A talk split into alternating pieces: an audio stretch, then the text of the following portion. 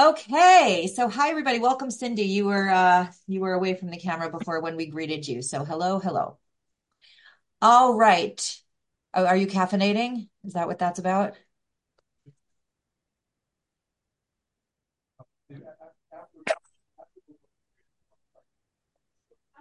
Forget it. Not worth unmuting. Okay, gotcha. All right. Well, welcome everybody. It's good to see you all here today. We are on the book of Mishle, the book of Proverbs by King Solomon, and learning it with the commentary of Rabbi Meir Leibush Malbim, a rabbi from a couple hundred years ago. And welcome Avril and Debbie. And here we go. We are going to dive into our weekly Torah study. All right. So we have been talking about um, the concept of people befriending other people for ulterior motives and not practicing unconditional friendship. And when we are the victims of conditional friendship, so people like us when we do the things they want us to do, or when we're the people that, you know, they want us to be. But if things change, then sometimes friendships change. And, you know, that's very unfortunate. Now, um, oh, I was frozen, wasn't I? Okay. Am I back now? Yes. Yeah. Okay. So conditional and unconditional friendship. Now, friendships do change over time. You know, there are some people who we stay friends with over years and years and decades and decades, and that's very, very beautiful and special.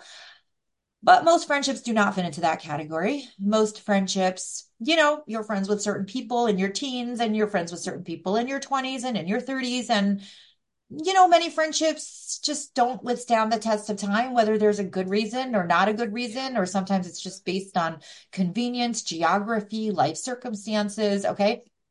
But when we, why am I freezing? Sorry, I don't know what is wrong with my internet today. It keeps being weird. Um, in any case, um, we want to be mindful, and this is what King Solomon is telling us about, um, to pay attention when people are befriending us for the wrong reasons, and for us to make sure that we're not befriending people for the wrong reasons. Okay, so we are on chapter 19, verse 7 um, page 196 and 197 for those of you who have the book. All right. So here we go, verse 7. Kol ache rush, sneuhu af.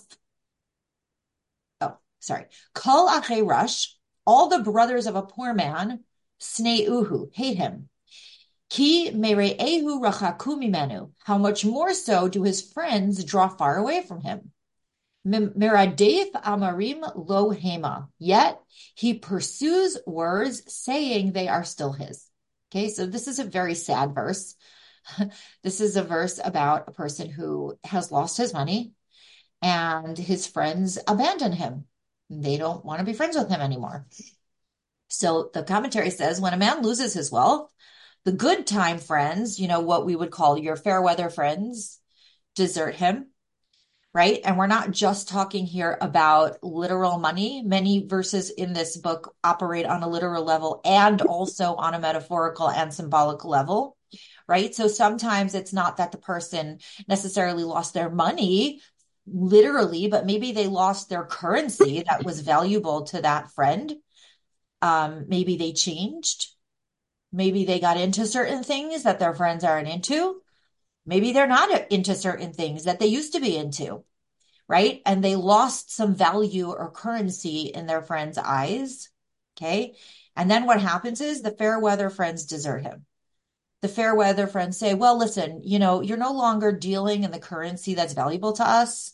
So I don't really have a need for you anymore. You don't really fit into my life anymore. So yeah, not into you anymore. If he becomes a rush, rush is a Hebrew word that means abjectly poor, so destitute, right? Even his close kin desert him. So sometimes it's not just your friends who leave you, it's your family who leaves you.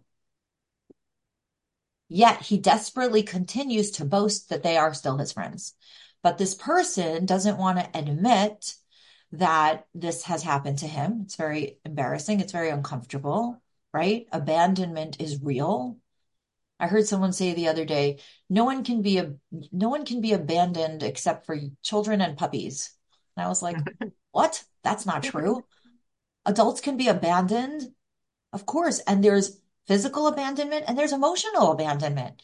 You know, where somebody who used to be there for you is not there for you anymore and they, they don't have time for you the way they used to have time for you, or they just don't really like make you a priority or return your calls or show up for you in your important moments, that really hurts. It's extremely painful. But it's embarrassing to admit that you've been abandoned because nobody wants to feel like, oh, poor me, I'm abandoned. You know, so they're like, oh, whatever. I mean, they, maybe they had a good reason, you know. So that's what King Solomon is saying. He will attract every, sorry, the commentary, he desperately continues to boast that they are still his friends. Nobody wants to admit that things have actually changed. It's very shameful. It can feel very shameful. Even when the other person did it, you didn't do anything wrong. You were the victim of circumstances. Hang on, let me close my door.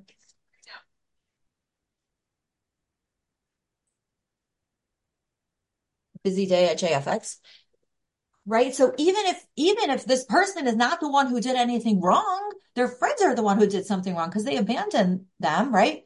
But still, a person feels very, very shameful. I had a friend call me up the other day and she was telling me about some difficulties that she was having in her marriage. And she's like, you know, certain things that her husband had said and did that were so emotionally neglectful. And she was ashamed to tell me, even though she hadn't done anything wrong, she was the victim of this emotional neglect. And yet she was filled with shame because it's it feels very shameful to have been abandoned and mistreated because then it's like admitting that you were victimized like somehow that was your fault or like you brought it upon yourself. So here this person the subject of the verse has been abandoned by their friends because their fortune changed.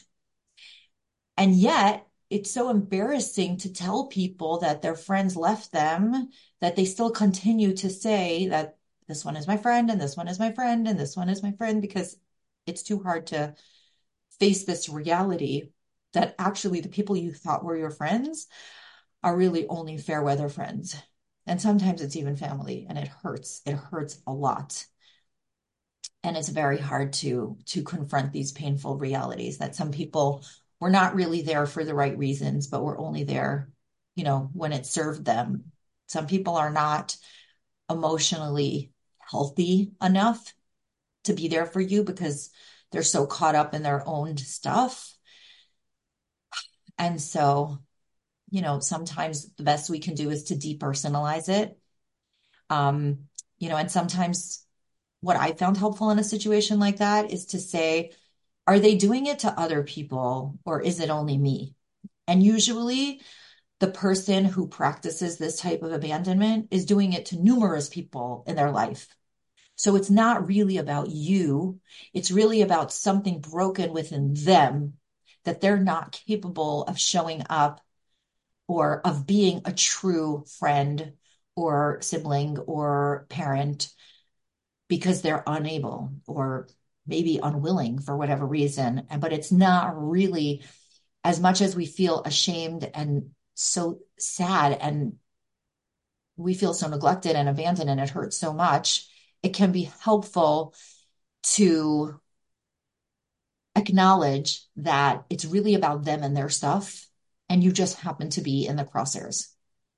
For those of you who were at JFX for High Holidays last year, I talked about this on Yom Kippur. I gave a talk called My John, and it was about a person in my life who is very emotionally unwell and whom I have been really struggling with in, in that relationship. And it was all about this topic about like how do you deal with the person who is not there for you that you thought was an unconditional ally and really is not and it's a very painful situation to deal with. Okay.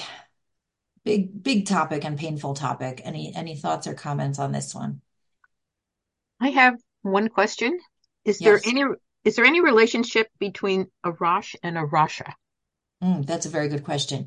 Um, there are two different Hebrew word, uh, roots Okay. actually, because Rush is Resh Shin and Rasha is Resh Shin Ayin.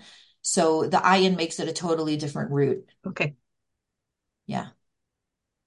Cindy.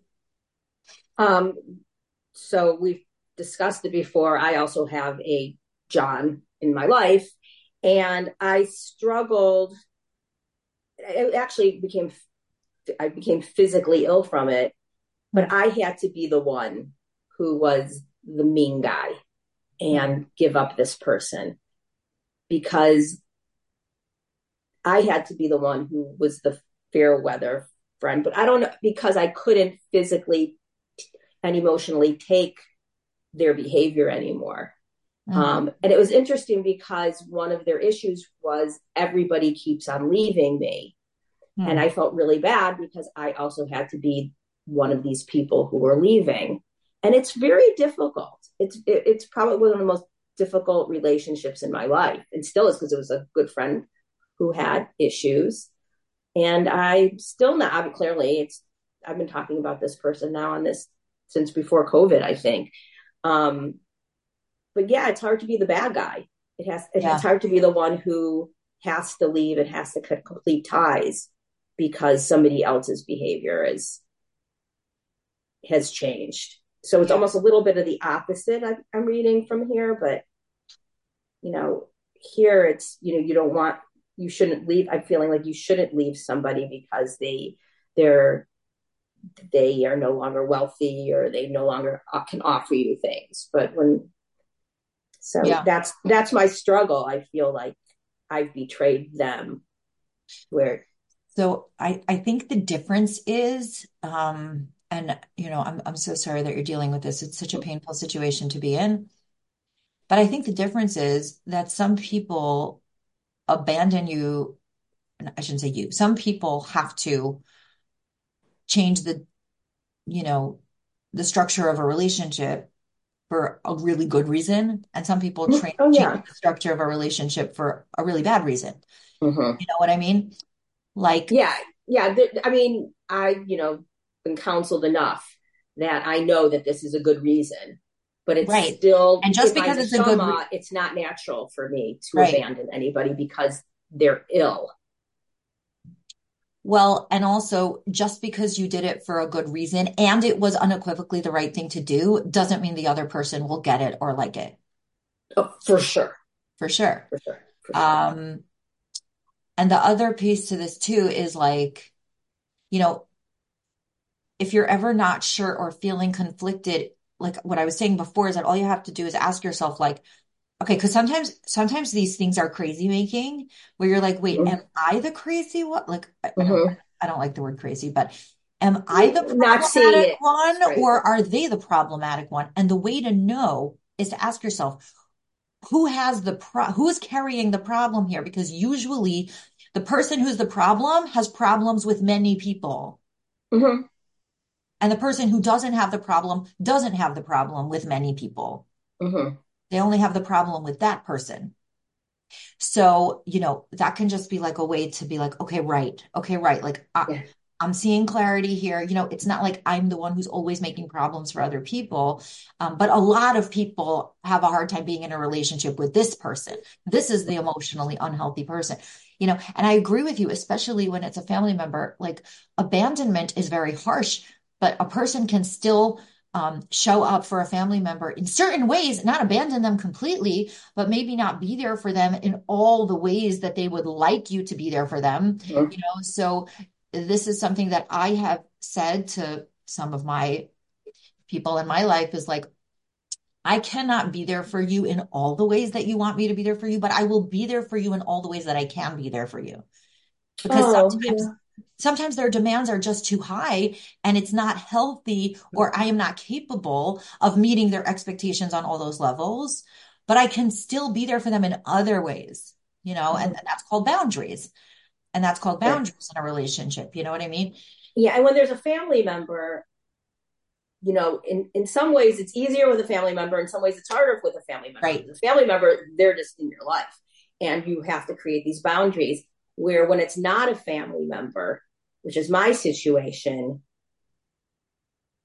you know, um, there have I had to completely cut it off to a person who's begging, and um, but I like your I like your example. Is this person also begging several other people?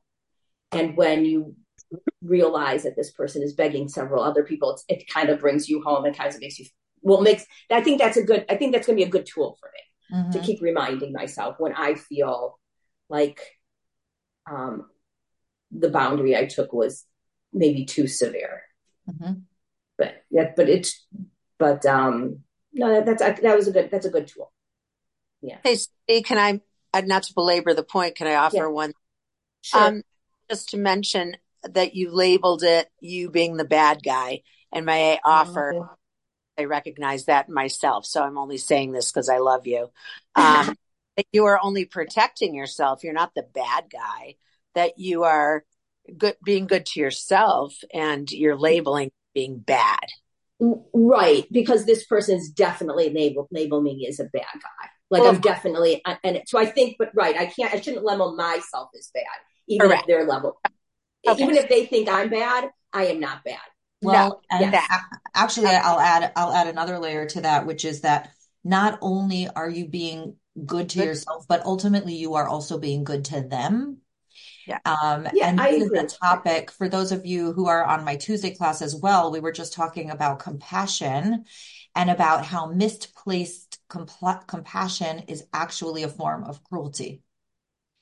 That there are times that people are more compassionate than they should be to certain people where it's not healthy for them and it ends up being bad for them because mm-hmm. they're unable to create boundaries. So it's not just that, well, it's bad for them, but it's good for you. You know, no, I, it's good for you and it's ultimately good for them. Not that they mm-hmm. like it and not that they're going to thank you for it, mm-hmm. but that's what they need. Totally agree. Doesn't make it feel better though. Kind of makes it feel a little better. But I like these tools. I like yeah. Sherry's and yours tools. It, it helps. This class helps. Yeah. Yeah. Yay. Um, Laura, did you want to share something? I was going to just ask, would you say that these are a different type of conditional relationship? You know, we always think of conditional, like when you're talking about the wealth, you know, or the status or the, you know, currency. Um, it's just, I don't know, something came to my mind about its condition, you know, the condition, I guess, is your behavior if you don't mm-hmm. behave a certain way, they flip out or, you know, whatever the case may be. So it is sort of its own conditional type That's of relationship. Interesting question. I think maybe the way I would define it is that with an emotionally healthy person, you can have an unconditional relationship. But with an emotionally unhealthy person, you have to put in conditions because otherwise you're going to get swallowed up in the unhealthiness of it. So this verse is describing like, you know, ideally nobody should leave you because you lost your wealth or your status or your job or your marriage or whatever, right? Ideally nobody should do that. But the bottom line is that some people do that you know and when people hurt you then sometimes you do have to put boundaries.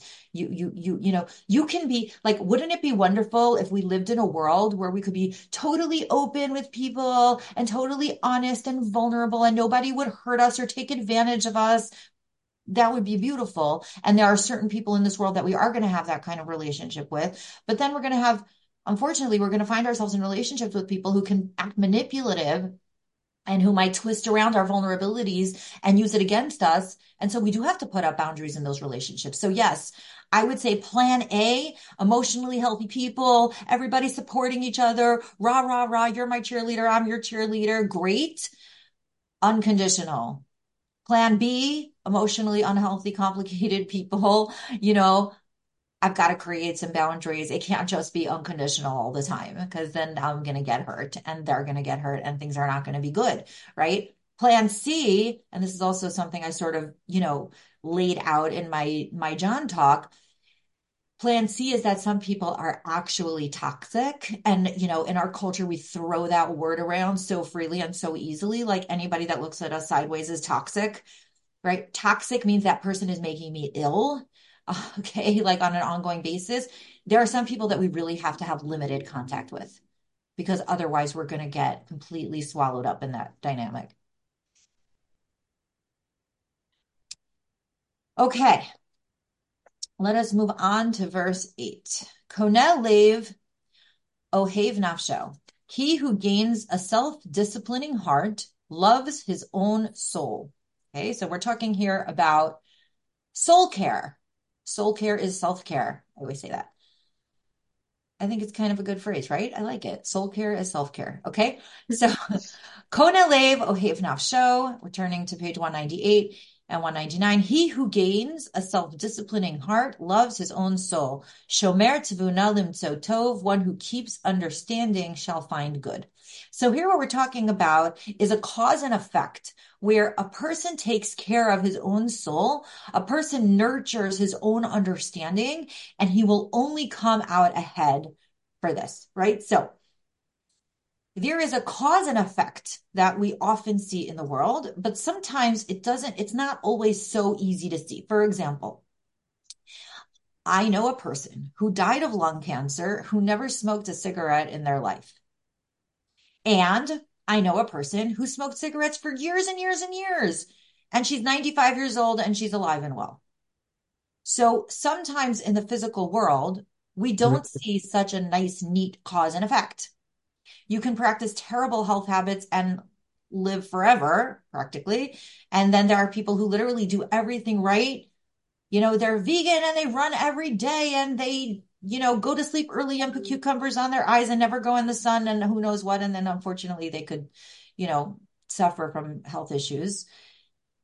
So that doesn't mean we shouldn't practice good health habits, right?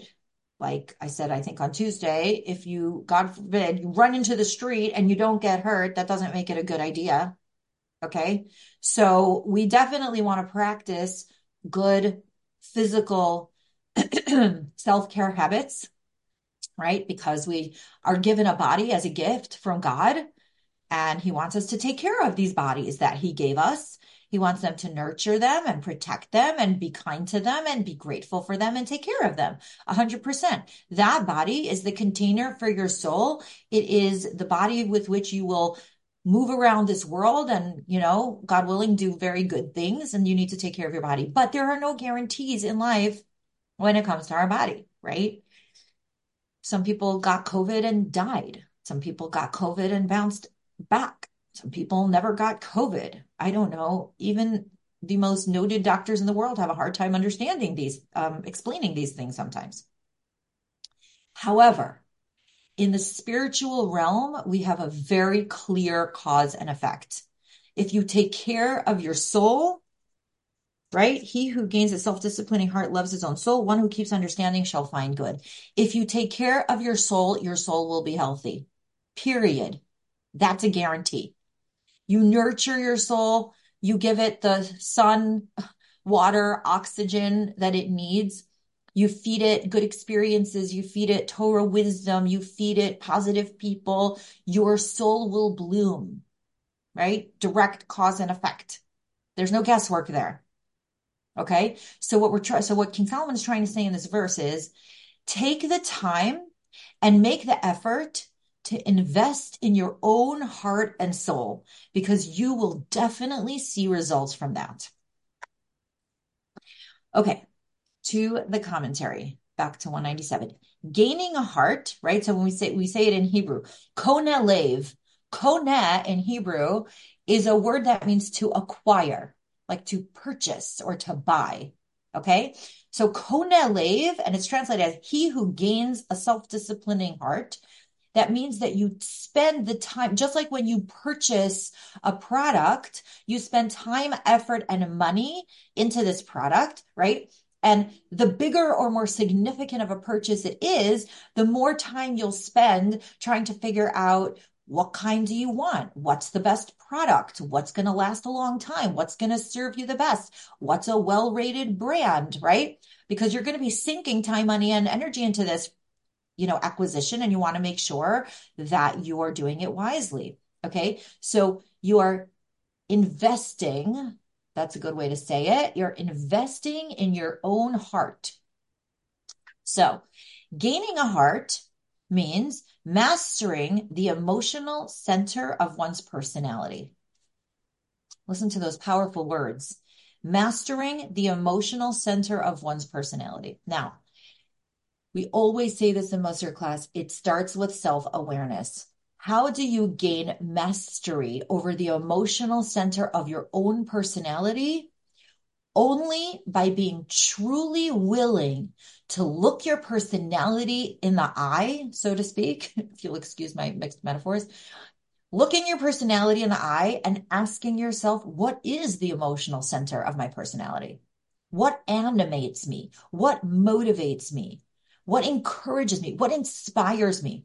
And any, you know, personality analysis system that's out there, there's, you know, the EMFT and there's the Enneagrams and there's, you know, Lori Palatnik has her mm-hmm. Chaim Bracha Tov, all these different personality analysis systems.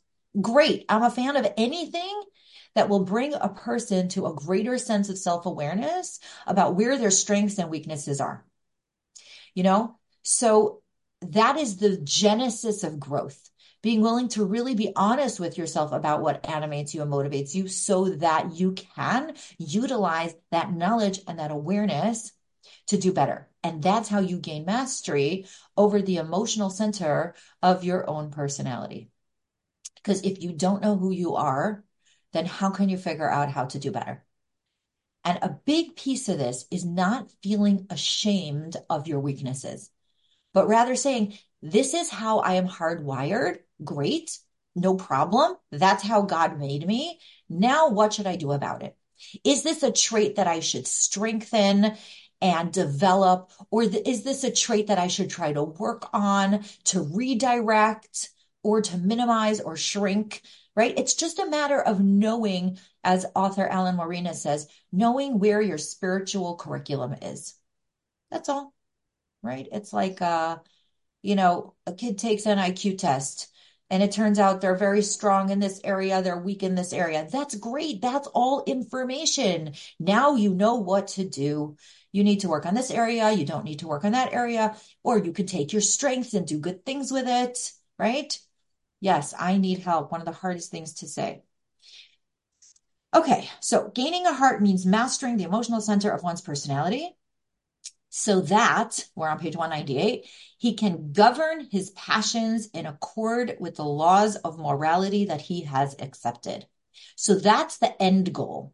The end goal is that you can get a hold of yourself, right? You can control your behaviors, your responses, your reactions to the things you cannot control because stuff will happen and life will happen and people will do things and people will say things. And now, are you going to gain mastery over your personality? Are you going to be able to govern your passions in accord with the laws of morality? Right. So when someone says something outlandish and you think to yourself, wow, that was literally the most ridiculous thing I have ever heard anyone say in my whole entire life. Also, notice how I want to rip their head off. Hmm. Also, notice how counterproductive that would be. Hmm. Notice how patience is not my strong suit. Notice how I'm acting patient anyway. Noticing how I'm practicing silence. and I'm thinking to myself, look at me pretending to be Zen when I'm not. Go me. I am awesome because I have gained mastery over my own personality and I am governing my passions in accordance with the laws of morality that I have accepted. In a sense, this teaching is the nugget of all of Mussar. Mastery over ourselves, governing what we want to do, our passions in accordance with a greater guide of morality. It would not be correct to say, to react, to overreact, to lash out. None of those things would be helpful. I would not even feel good about myself. So I am going to be in control of myself because I cannot control other people. I can only control myself. Right. Some of you may be familiar with the serenity prayer of Alcoholics Anonymous. God grant me the serenity to accept the things I cannot change, the courage to change the things I can, and the wisdom to know the difference. And whenever I think of this prayer, it's so clear to me. I'm like, God, give me the serenity to accept the things I cannot change, i.e., everybody else. The courage to change the things I can, i.e., me. And the wisdom to know the difference. Oh, it wasn't really that complicated. Just kidding. It is complicated, but you know what I'm saying. Okay, continuing in the commentary. This self mastery is achieved by employing one's rational mind. So that's what um, that's what the verse is saying, right? He who gains a self disciplining heart loves his own soul. One who keeps understanding, right? It starts in the mind. You understand things about your heart you understand that there's a better way. Now, that doesn't always translate into action. The rub is letting your mind, right, and not your heart, not your emotions, because your emotions could be completely out of whack, but your mind can say, oh, hello, emotions being completely out of whack. Now, listen up, you guys. We're going to put a lid on it for now. Okay, got it? And the emotions are like, no, we don't want to put a lid on it. And the mind is like, right, but new sheriff in town, you guys are not the boss. I'm the boss. Okay, so this self mastery is achieved by employing one's rational mind, contemplating the moral law, right? Really having the ability to think what is it that is the right thing to do in this moment? But only if the rational mind is put to proper use working to good purpose to find good. So that's the end of the verse. One who keeps understanding shall find good. Because guess what? There are people in this world who are not trying to find good. You may have encountered some of these people along the way, or perhaps you have seen them on social media, right? And those people, and this is so mind boggling to me, they can look at the same facts and figures, the same situation, and twist it around to mean what they want it to mean. So if you're a good person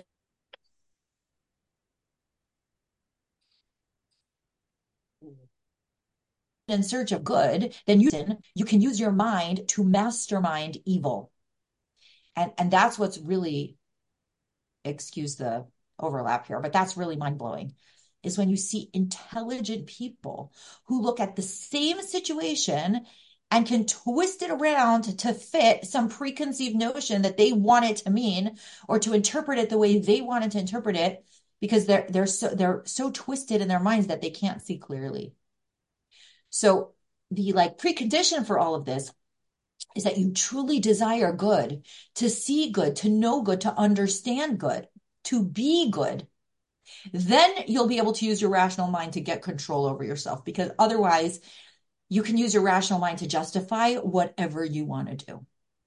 And that's actually a very scary function of being human. Okay. Thoughts, comments, reflections on verse 8.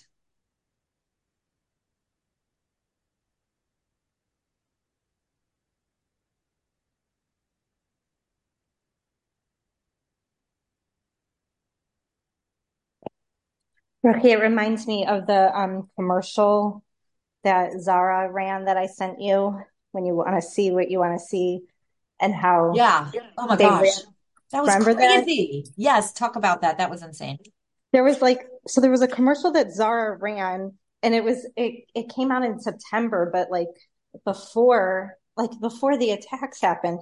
And I don't know, I guess some Palestinian person saw it and thought it was it was like they had like mannequins or something. I mean, it was sort of eerie looking, but whatever happened, someone was like, this is a slight on Palestinians. And like, they got all these people to start protesting Zara to walk through the stores. And I love the British guy yeah, who's like, yeah. can you tell me what you're protesting? And they're like, they don't even know what they're protesting.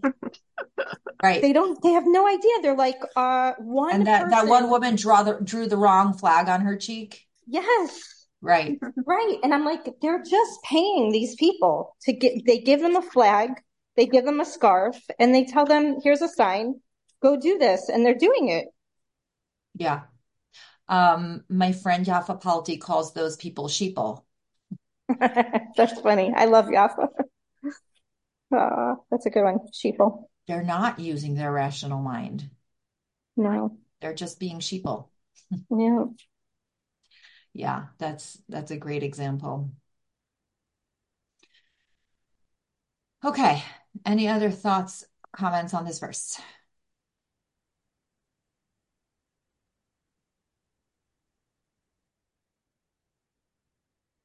Okay, number nine. Aid shikarim lo yinakeh. A false witness will not go unpunished. Okay, so the word shikarim comes from the word sheker. If you recall, we had that a couple verses ago, where a sheker is a lie, right? So a lying witness will not go unpunished, um, which is a recurring theme in this text that even though it doesn't seem in the moment that there may be justice, but that justice is always ultimately served. Okay, so lo a false witness will not go unpunished. V'afiach savim yoved, and one who breathes out lies shall perish. Okay, so we had a very similar verse in verse five, where we also talked about sheker, which is an outright lie, and a kazav, which is a falsehood disguised as truth, right? For those of you who were on, on that class, you'll remember that. So here we have the same two words. Aid shikarim, that comes from the sheker, via fiach kazavim, that's kazav, right? One who breathes out lies. That means it's a more subtle lie. It's more of like what we might call a white lie, like allowing people to believe something that's not exactly true, even if you didn't lie outright. Okay. And while we're not recommending doing that, but if you have to be less than honest for some greater gain, you want to try to lie as little as possible. All right. So again, the translation, a false witness shall not go unpunished and one who breathes out lies shall perish. Okay. So the commentary is, you know, understanding this verse as a continuation of the previous verse, right? So we were talking about if you can use your rational mind and put it to the good for the purpose of good, then your rational mind can get mastery over your personality and bring you to a greater state of morality. Okay, now here's number nine. If, however, the intellect is put to corrupt purposes, okay, unfortunately, we know history has shown us these evil geniuses, these evil masterminds, architects of destruction. And I'm talking about like the famous evil people, the Stalins and the Hitlers of the world.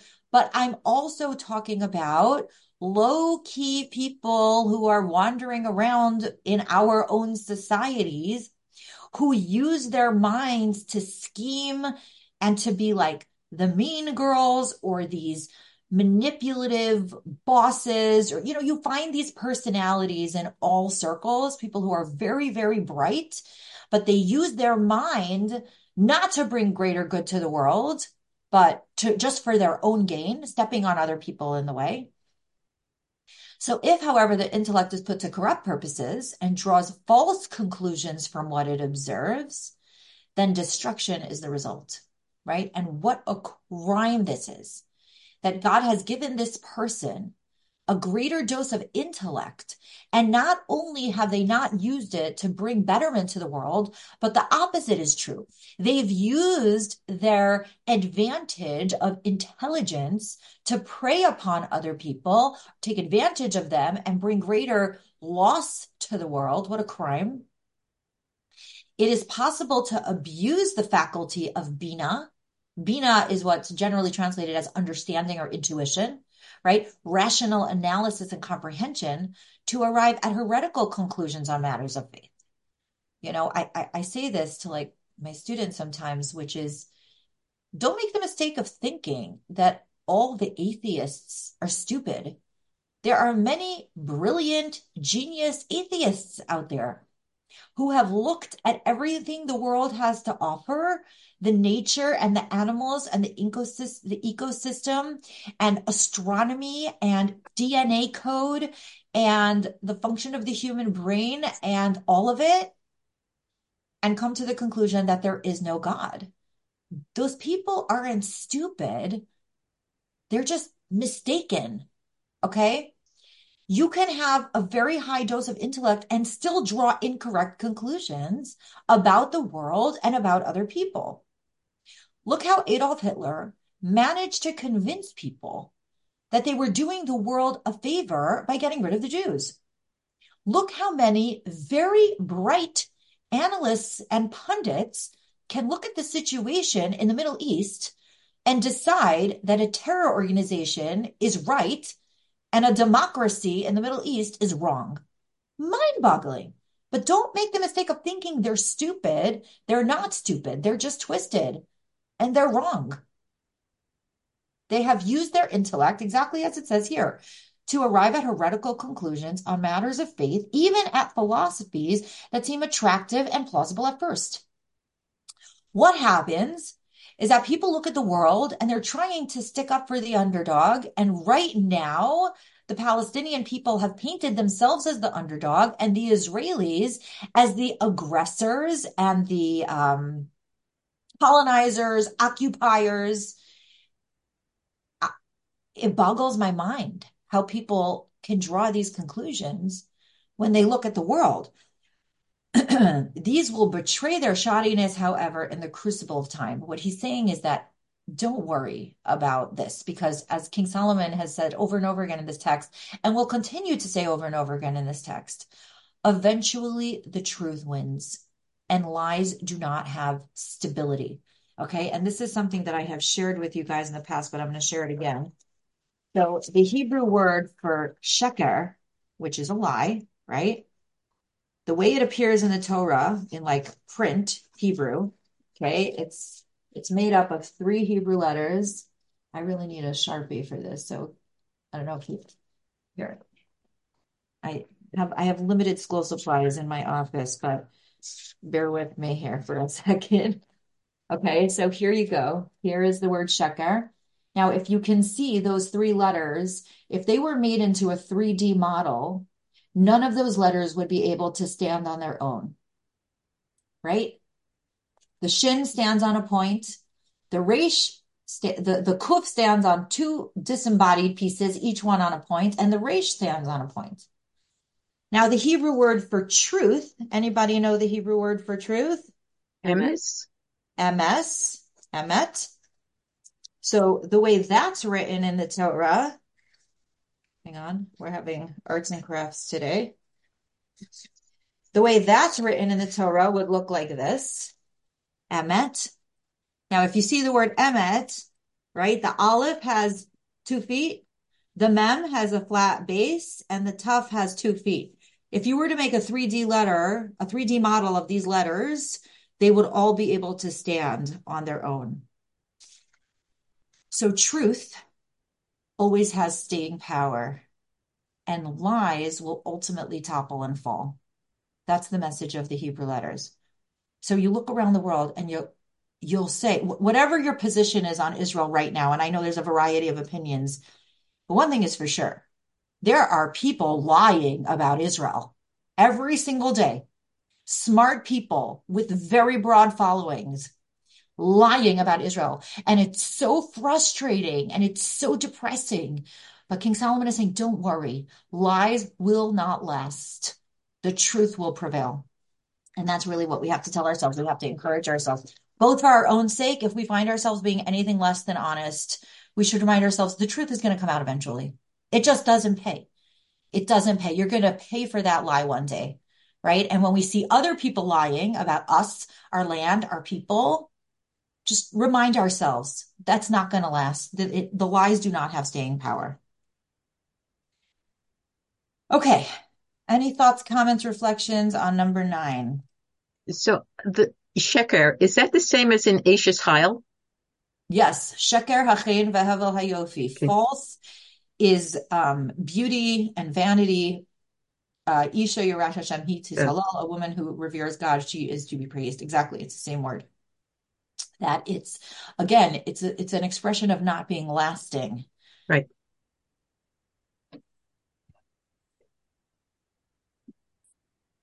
okay any other final reflections before we close up today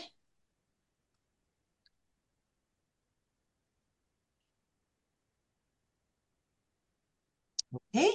Wait, I have, a, I have a question. You Yes. had the two. You had the word shek, two words for lies. The the the sneaky lie. Right. Sheker is the outright lie. Uh huh. And kazav, which is kaf zayin bet, Kavzaim bet. Okay. kazav, that is like the the vague lie, the white Okay. lie, the less obvious lie.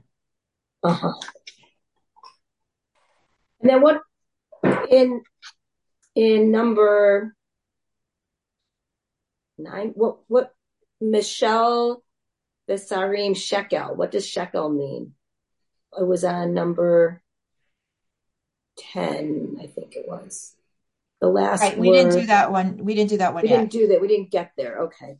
No, but that is um Michelle um yeah. I'm not sure what that word is. I have to think about it. We haven't that. gotten there. I see we haven't gotten there yet. Yeah. Okay. Can I say something? Um, Yeah, Tammy.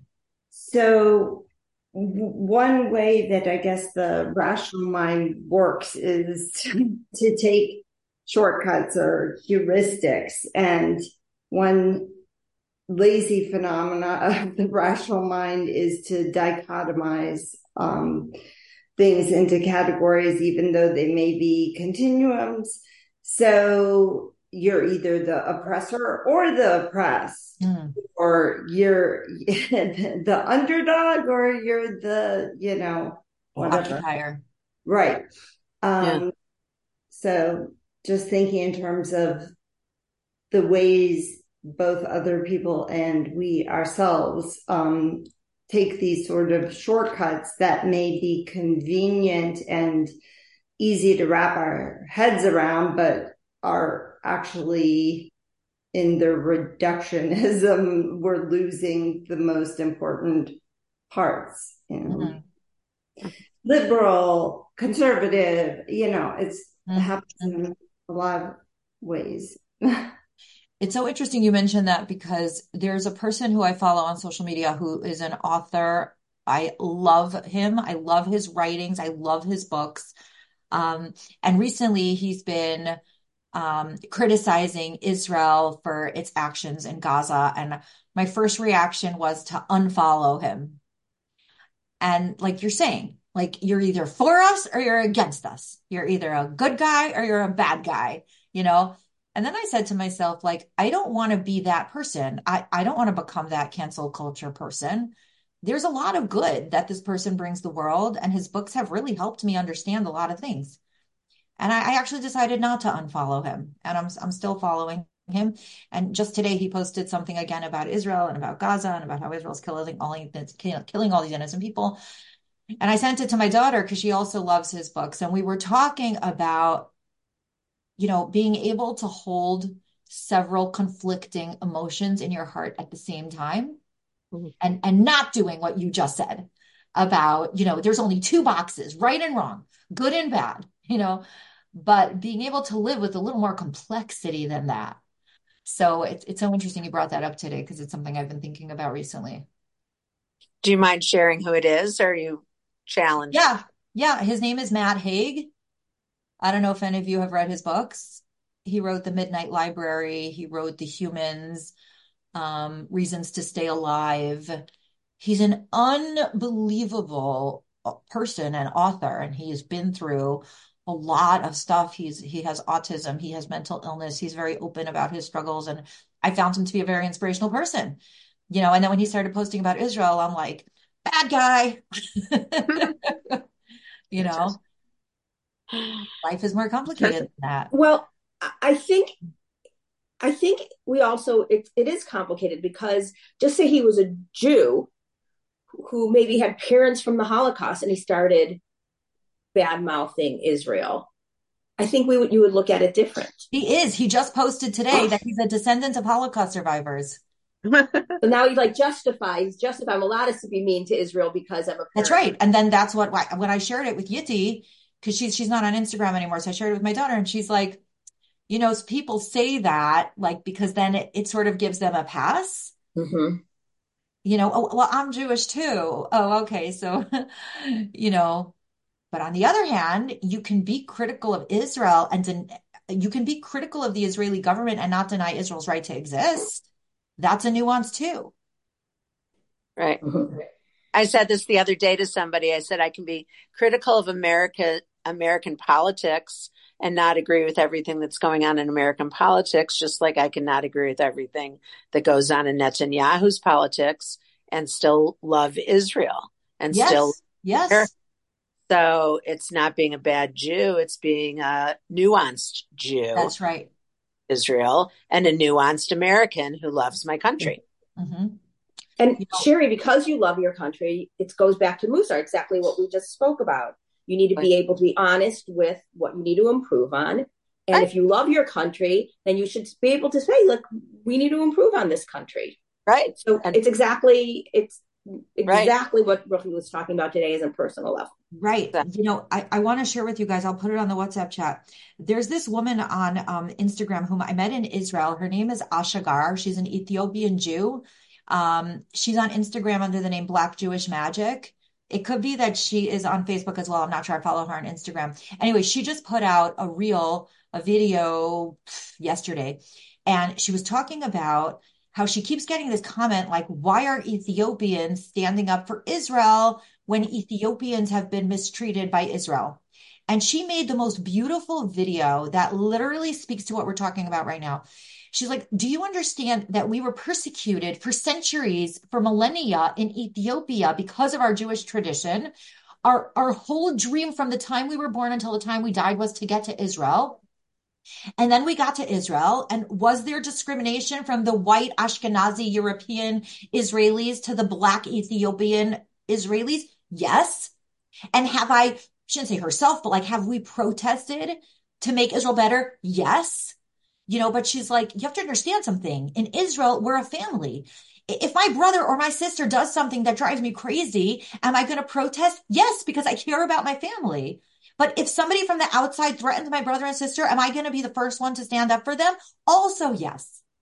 So there's the nuance that we were talking about. You know, she can protest against Israel's, you know, like lack of even treatment with with the Ethiopian and Sfar and in a larger sense the Sephardi community, you know, and desire to improve the country that she loves, which is Israel, and also join the IDF and help Israel protect herself against outside threats. That's not a contradiction, right? It's literally the same thing. I think it reminds me of what you taught us in Mussar many, many years ago, which is both. Hmm. It could be both. It could be both. It can be right. both. And if we look at things as both instead of and or, then we're in a much better place to begin with. So true. So true. You taught us that, though. Thank you. Well, you reminded us, so thank you. You're welcome. It's both. It's both. it's both. All right, of- ladies. Great to be with you all today. Thanks for the great discussion. Have a beautiful day. Shabbat. Ladies and Mr. Himmelfarb, excuse me. Didn't mean to exclude. Have a wonderful Shabbat. And God willing, I will see you all back here next week. Have a happy new year. God And willing. next and next year. Uh, yeah, may it be, uh, you know what? Let's take all opportunities for renewal, right? Whether it's a Right. secular new year or our new year, either way, we can always use it as an opportunity to pray for a better, better future, better times, for our personal renewal. Mm. Um, and God willing, may it be a great year. I heard a funny Amen. thing. Here we have two Hanukkahs. Did you hear that? No. We have Hanukkah at the beginning of next, at the end of next year and at the beginning of next year Oh, because Oh, it does? Oh, because of how it lands we have two Adars. Oh, oh, oh, oh, next year you're saying. next year. Yeah. Uh, Oh, cool. Oh, cool. Well, Yeah. so I was That's there. really late. Yeah, it's cool. Still only eight days. Yeah, Yeah, yeah. right. But it's in, yeah, Well, twice. you know, you know us Jews, we'll milk it for all it's worth. Of course. All right, guys. Thanks for participating. shalom. Bye. Bye. Shabbat shalom. Shabbat, Shabbat